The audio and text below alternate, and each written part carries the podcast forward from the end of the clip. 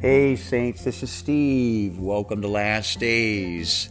Ephesians chapter 3, verse 4 says, When you read this, that's what Paul said. When you read this, that is Ephesians, you can perceive my insight into the mystery of Christ. So it would behoove us to read Ephesians 3. I'll give you a quick little summary of Ephesians chapter 3.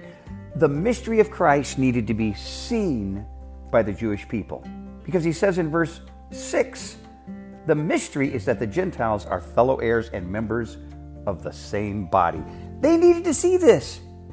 Peter saw this in, in Acts and he was just like overwhelmed. He, he saw this vision of pigs in a blanket coming down out of heaven and God saying, Rise up and eat. In other words, as he was about to go see, see Cornelius, God was telling him that the same Messiah for the Jewish people is for the Gentiles. And no wonder Peter said, Oh God, I perceive that you are not a respecter of persons, because you're for the Gentile as well as the Jewish people. The Jews needed this revelation. And then also the powers in heaven. Christ was a mystery even to the rulers in heavenly places, it says in verse 10. So, so that through the church, the manifold wisdom of God may now be made known to rulers and authorities in heavenly places. I think this includes Satan. I think it includes his hosts that followed him. I think it includes rulers in high places.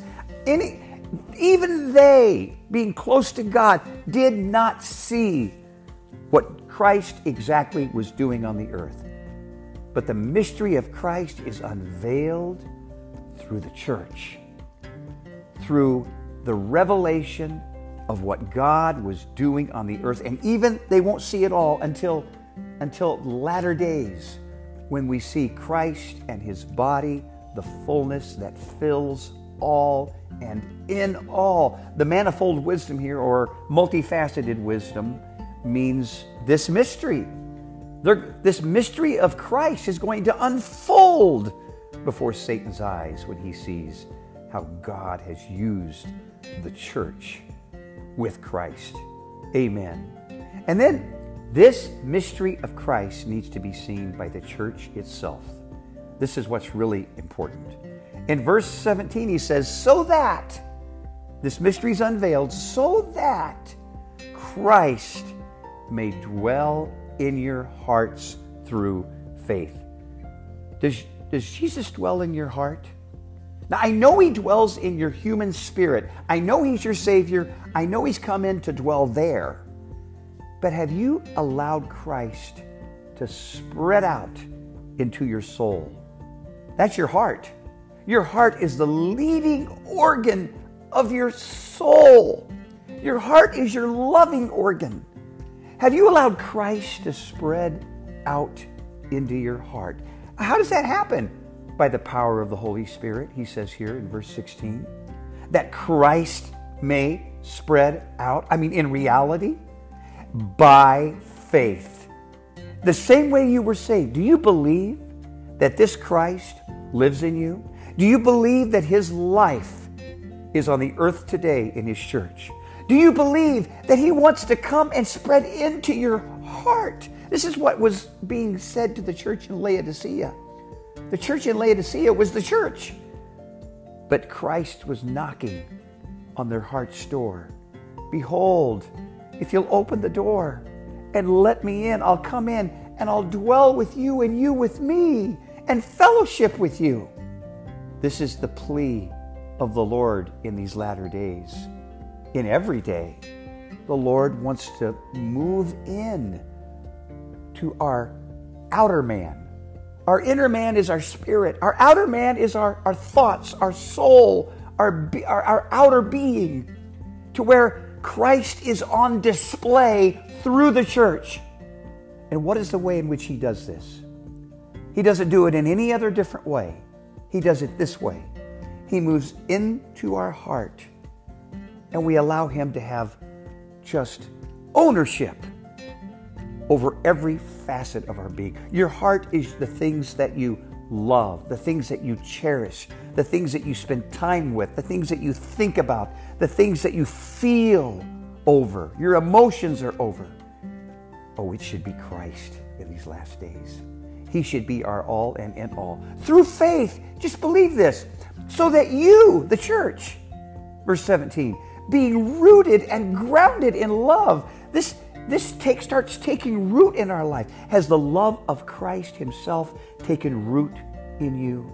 Are you grounded as a church in the love of Christ?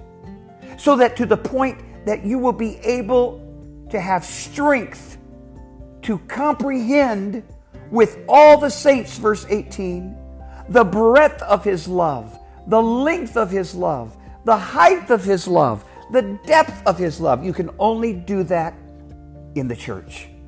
You can't know the, the far reaching dimensions of his love on your own.